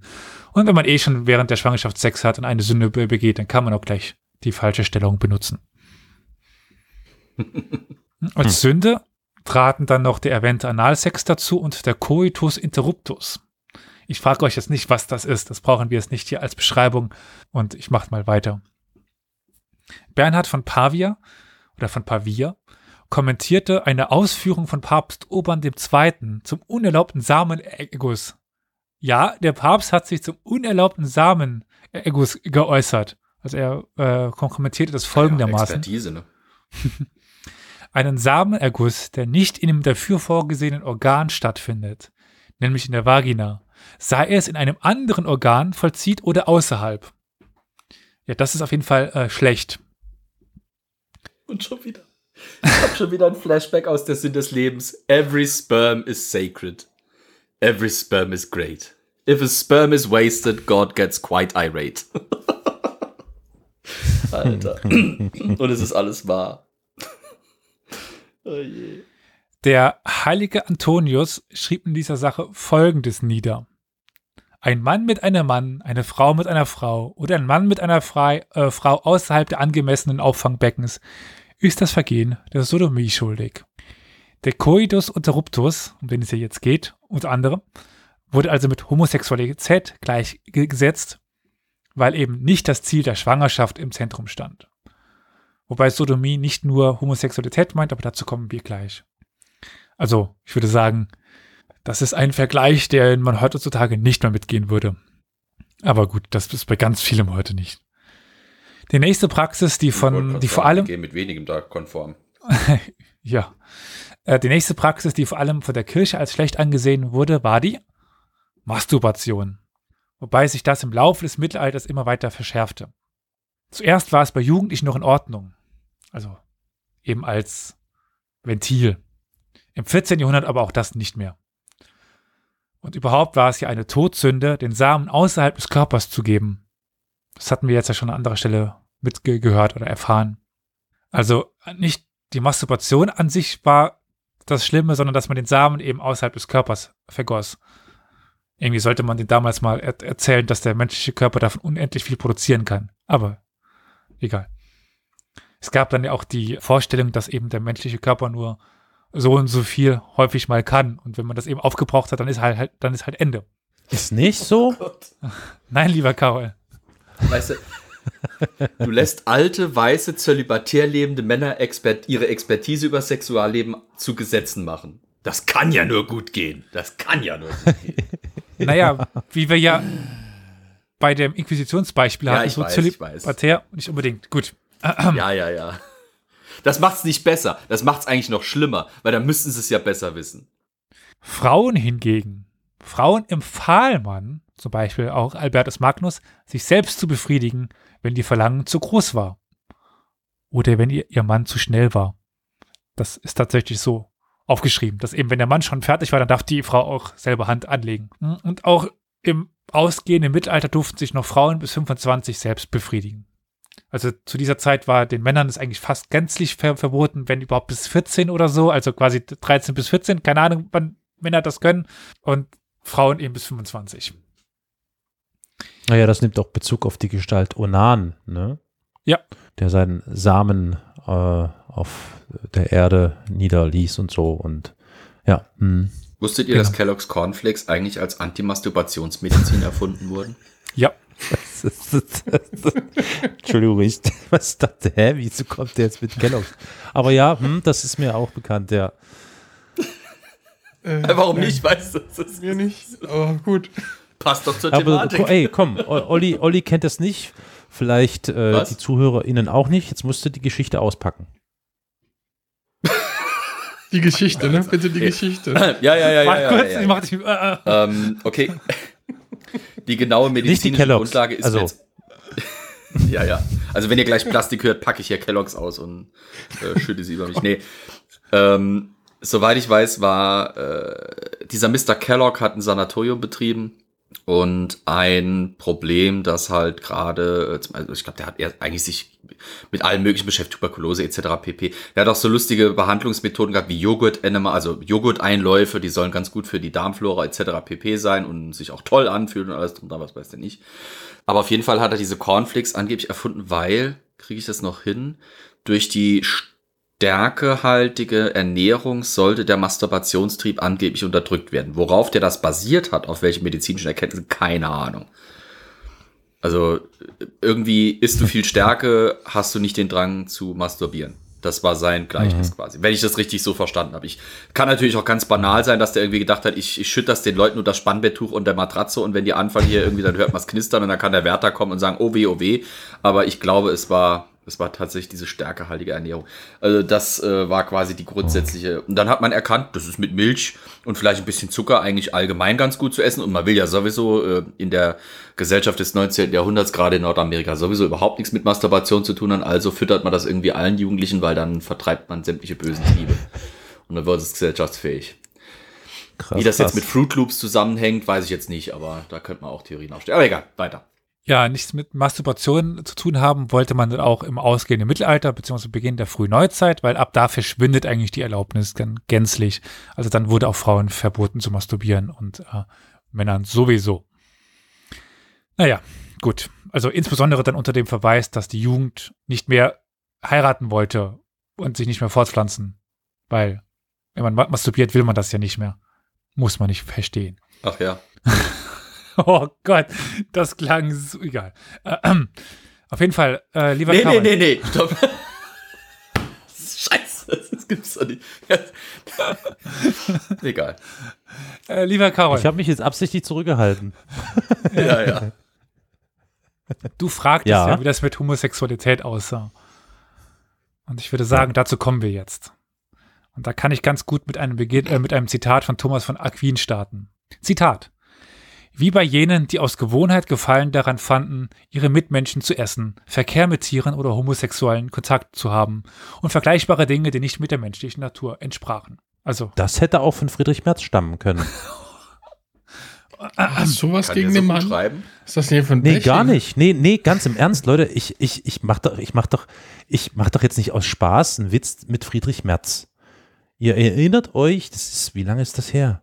Ein halbes Jahr, als Friedrich Merz von Pädophilie gesprochen hat und dann einen Bezug hergestellt hat zu Homosexuellen. Also nur mal, damit ihr euch dessen gewahr seid, wer Fried, was Friedrich Merz von sich gibt. Trump und ich wären ein gutes Team. Ich bin mir eigentlich ungern dessen gewahr, was Friedrich Merz von sich gibt, weil das ist meine Intelligenz und meine Kontenance abträglich, was der von sich gibt. Na, du wirst dich im Oktober diesen Jahres geben, wenn sie auf freuen. der Weide stehen.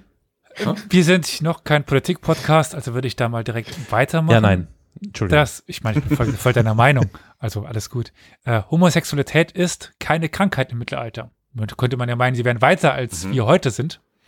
Naja, sie war einfach aber im Mittelalter Die nur waren Zeichen. weiter als Friedrich Merz. Hm. Ja, sie ist ein Zeichen Okay. geistlichen Ver Verfalls, also eigentlich noch, noch rückständiger. Also, sie lässt Ja. sich eben nicht einmal behandeln, Okay. Homosexualität. Also, Nicht, Menschen, ach so, ach so. Ja, na gut, das, da sind wir nicht weiter. Da sind wir nicht weiter. Das gibt es Genau. ja bis heute leider, ja. Hm. Genau, also Mittelalter. lagen die Gründe aus der Sicht des Mittelalters? Äh, naja, die haben halt, die sind im Teufel verfallen. Die sind, Ja, die, ah, die sind in okay, Sünde genau. verfallen. Hm. Ja, Medizin äußert sich im Gegensatz zur Kirche erst im Spätmittel ausführlich zur Homosexualität. Etwa der Mediziner Jacques Despard, den hatten wir schon mal am Anfang, der Ausführungen von Avicenna zu Homosexuellen erweiterte. Also Avicenna, der arabische Medi- Mediziner. Oder mehr als Mediziner, aber wurscht. So schrieb er etwa, dass man zunächst bei ihnen Traurigkeit durch Beleidigungen und Tadel hervorrufen solle. Danach solle man sie durch Essens- und Schlafentzug foltern, schließlich ins Gefängnis werfen und regelmäßig bis aufs Blut auspeitschen. Ja, ich sag mal, das klingt wie ein Blick in irgendeine Was? Slawische, in eine slawische Provinz. Ja. Das klingt für mich Also erschreckenderweise ich- eher, wenn ich so dran denke, an ein amerikanisches Camp zur Umerziehung homosexueller Oder so. Jugendlicher.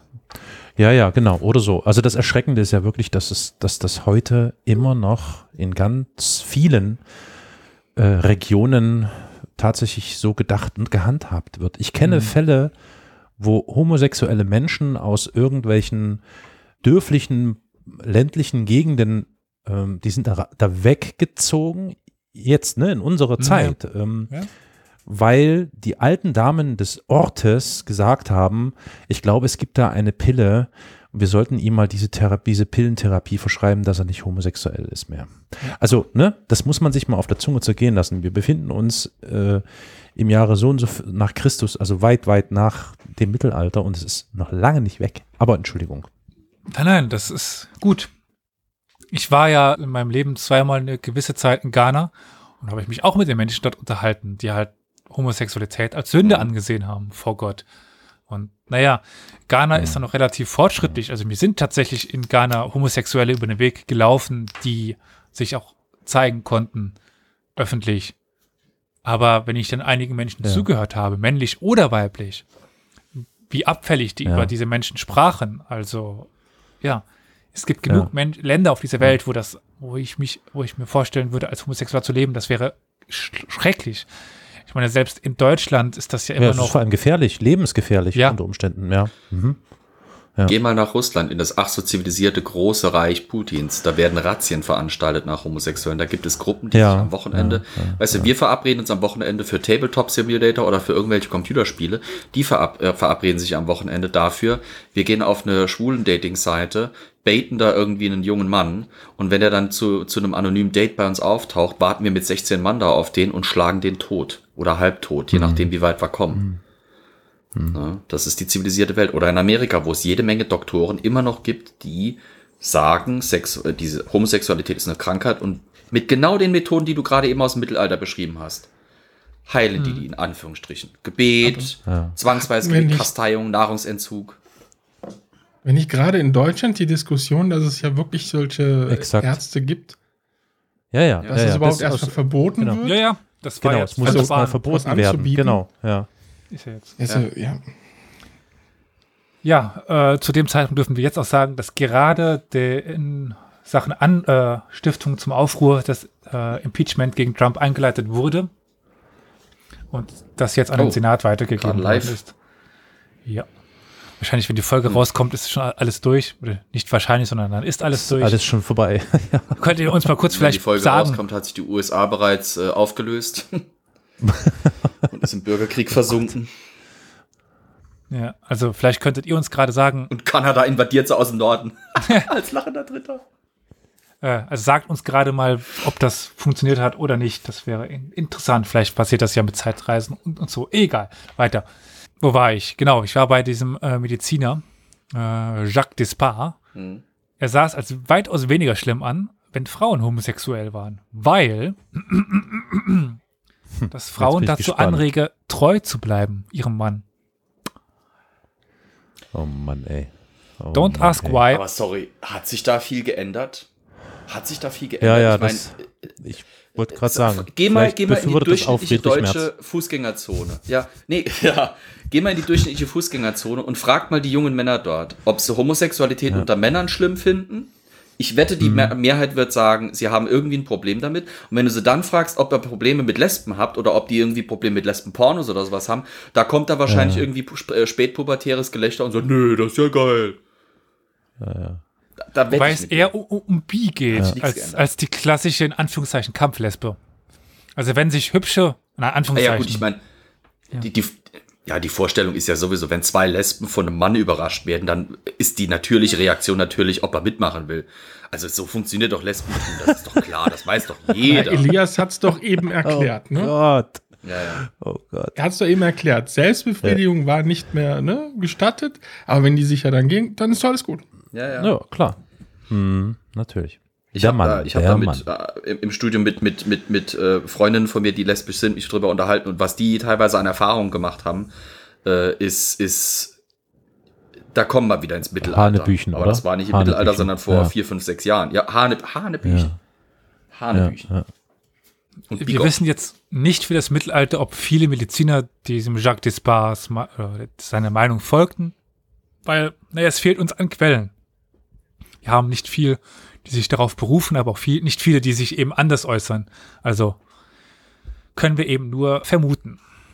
Aber insgesamt nahm die Homosexualität, Überraschung, keine wichtige Rolle innerhalb der äh, abnormalen Handlungen in der Kirche ein.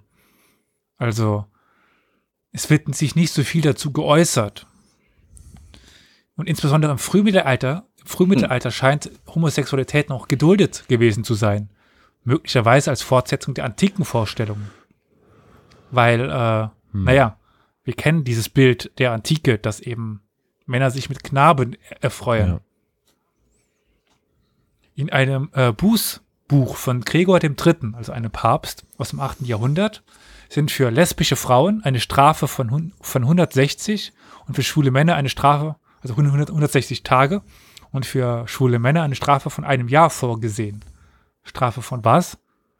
Gefängnis? Fasten. Fasten. Ja. Okay. Mhm. Aber was ist das jetzt? Wir haben jetzt nur irgendwie Tage. Also für jagende Priester, dann wird die nur jagen gehen im 8. Jahrhundert. Drei Jahre. Hm. Was für jagende Priester? Ja, die jagen gehen. Also in den Wald, Tiere töten. Ja, was geht? Ach so, ich dachte okay, Frauen. Okay, nicht, nicht Chlorknaben. Nein. Also, um das mal in einen Äh, Vergleich dann zu setzen. drei Jahre Das- Fasten oder drei Jahre Gefängnis? Fasten. Auch Fasten, ja, okay. Gut. Also, um das in den Vergleich zu setzen, es war wohl nicht so, nicht so schlimm, wenn man lesbisch oder schwul war. Es war halt irgendwie nicht gern gesehen von, von der Kirche, weil man sich eben dort so nicht fortpflanzte. Aber jetzt als große Sünde war das noch nicht anzusehen. Ähm, Hm. Interessant ist in diesem Rahmen auch ein weit verbreitetes, ein weit verbreitetes Gedicht mit dem Namen Alteraciatio äh, äh, Ganymedis et Helena. Also die Debatte zwischen Ganymed und Helena, in dem wir folgendes lesen. Sie, bereits voll von Sehnsucht und bereit für die Freuden des Bettes, fühlte seit einiger Zeit den Stachel der Liebe. Die einzigartige Schönheit Ganymeds entfachte das Feuer in ihr. Und schon verbreitete sich die Hitze, die ihr innewohnte, nach außen. Zitat Ende, gleich geht's weiter, denn Ganymed beharrt, Zitat, dass die erwachsenen Männer Söhne zeigen, zur Freude der Jungen. Die Jungen brennen darauf, diese in ihrer ganzen Frische zu besitzen. Das Spiel, das wir spielen, wurde von den Göttern erfunden und die Ersten und Besten führen sie heute weiter. Habt ihr verstanden, um was es geht? Knickknack. Aber mit wem? Ja, genau. Ja, Männer mit, mit Jungs, genau. beziehungsweise die Jungs mit den Männern. Wie rum auch, auch immer, genau. Und dass das eben von Göttern erfunden worden ist, also das Höchste in dem Sinne. Es gibt tatsächlich auch interessante Texte, die darauf schließen lassen, wo die Hochburgen der Homosexualität waren. Zitat: Sollen Chartres und Saint zugrunde gehen, wo Adonis sich verkauft nach der Regel des Bordells, wo die Männer sich pro, äh, prostituieren. Als edle, einzige Stadt, die von diesen Worten angesteckt ist, freut sich Paris, einen jungen Meister zu heiraten. Du bist die beredsamste all dieser Städte. Orléans, du, die du dich verlierst, um dich dieses Vergehens zu rühmen. Zitat Ende. Hm. Aber mit den Kreuzzügen und der damit einhergehenden gesteigerten Religiosität wurde auch die Einstellung gegenüber Homosexualität strenger. Überhaupt können wir festhalten, dass dieses, diese angenommene Brütheit des Mittelalters, mehrfach schon ist aufgegriffen, erst im Spätmittelalter sich begann zu etablieren und dann in der frühen Neuzeit durchschlug. Im 13. Hm. Jahrhundert finden wir beispielsweise in Frankreich einen Rechtsakt, in dem geschrieben steht, dass ein, einem Homosexuellen bei der ersten Feststellung der Hoden entfernt werden soll. Beim zweiten Mal, ich weiß gar nicht, ob das geht, rein technisch, dann der ganze Penis. Oh lala. Ja, das geht. Das war, also das war eine übliche Sache, die Kastration. Nein, ich meine, Strafe. beim, beim Akt In der England Homosexualität. Bei Wilderei, aber das, Ich meinte, ob Wie? man ihn beim homosexuellen Akt doch beim zweiten Mal erwischen kann, wenn beim ersten Mal die Hoden entfernt worden sind. die Hoden oder der Hoden. Die. Kann ja sein, dass sie nur eins abgeschnitten haben. In dem Text stand die. Ja, dann wird's. Äh, bin kein Mediziner und habe da Gott sei Dank auch keine Erfahrung, aber äh,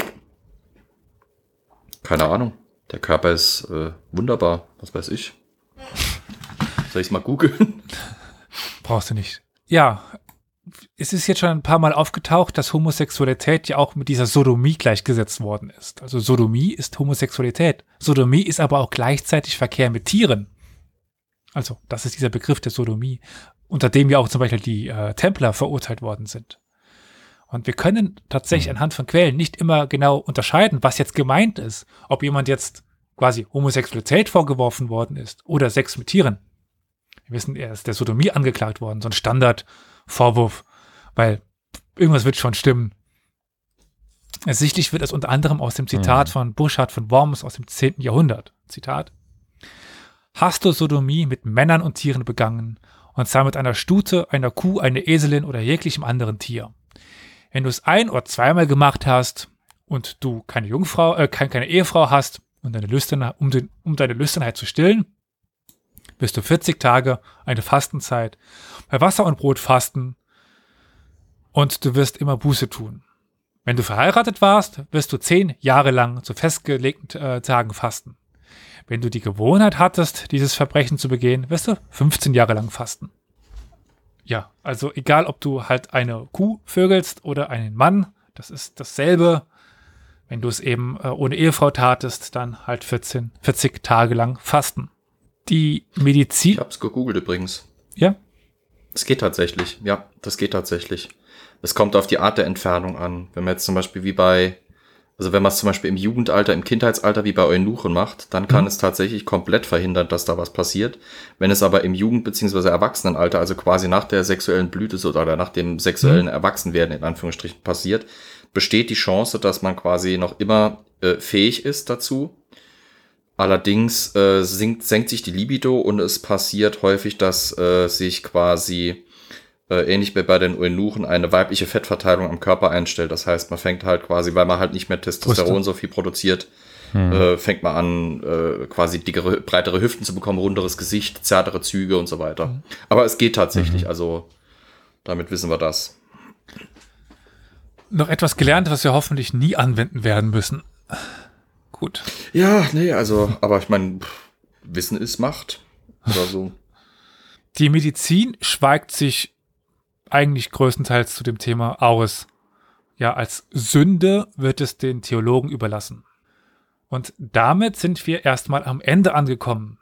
Aber, wie es meine Tradition ist, Teile gründen, Reihen gründen, zumindest einen zweiten Teil wird es noch geben, vielleicht einen dritten Teil, wo ich den Bogen schließe zur anderen äh, Vergnügen zum Essen. Aber zumindest einen zweiten Teil über Sexualität im Mittelalter wird es noch geben. Und dann die Sexualität in, in der Ehe. Und ja, aber hier erstmal bin ich am Ende angekommen. Wie nennen- 2021 wie- fängt wie- ja gut an. Genau. Jede Wie Folge neue beabsichtigst du denn, wie beabsichtigst du denn diese Serie denn zu nennen? Hast du da Vergnügungen oder was? Oder um jetzt mich äh, an dem Titel zu orientieren, den ich am meisten mich drauf bezogen habe, Irdische Lust.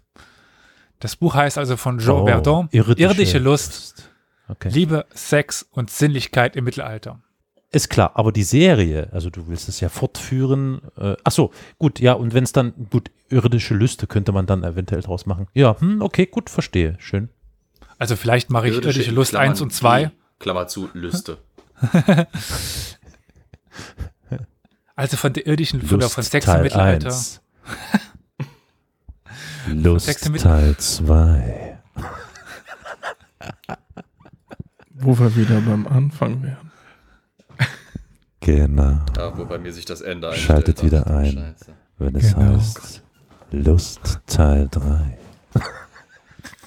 Naja, dann wäre das falsch am Platz. Dann müsste man eher so, ah, lecker. Irgendwas reinbeißen, irgendwas dabei essen.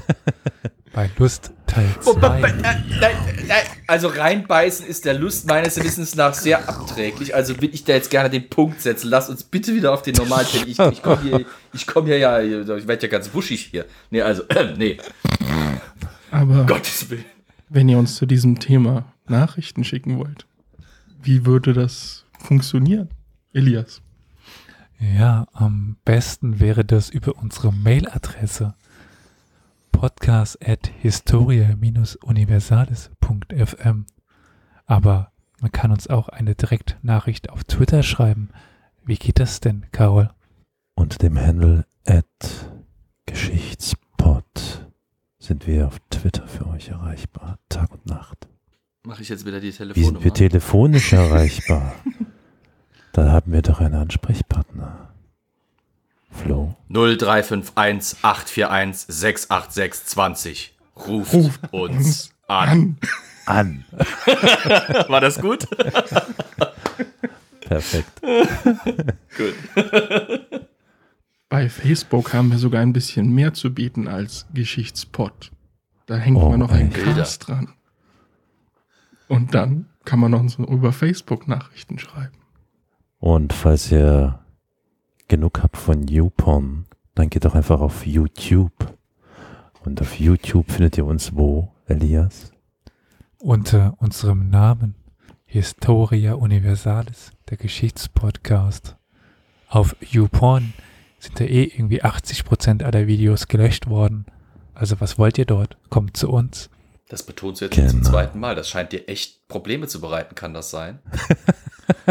Ich fand das einfach nur extrem witzig. Mhm. Können wir Jungs, jetzt wieder normal böse, aber ich, reden? das ist Ja. gerade das unerotischste Erlebnis meines Lebens, dieser Podcast gerade. Das ist der größte Abturner seit 1996. Alter. Libido null. Yep. Gut, ich würde sagen, äh, damit verabschieden wir uns mit dieser Ja. äh, traurigen Begebenheit, dass wir seit 6 1996 äh, nichts, egal, äh, äh, auf ein Wiederhören. Was? Beim nächsten Mal. Tschüss. Ciao, ciao. Adios.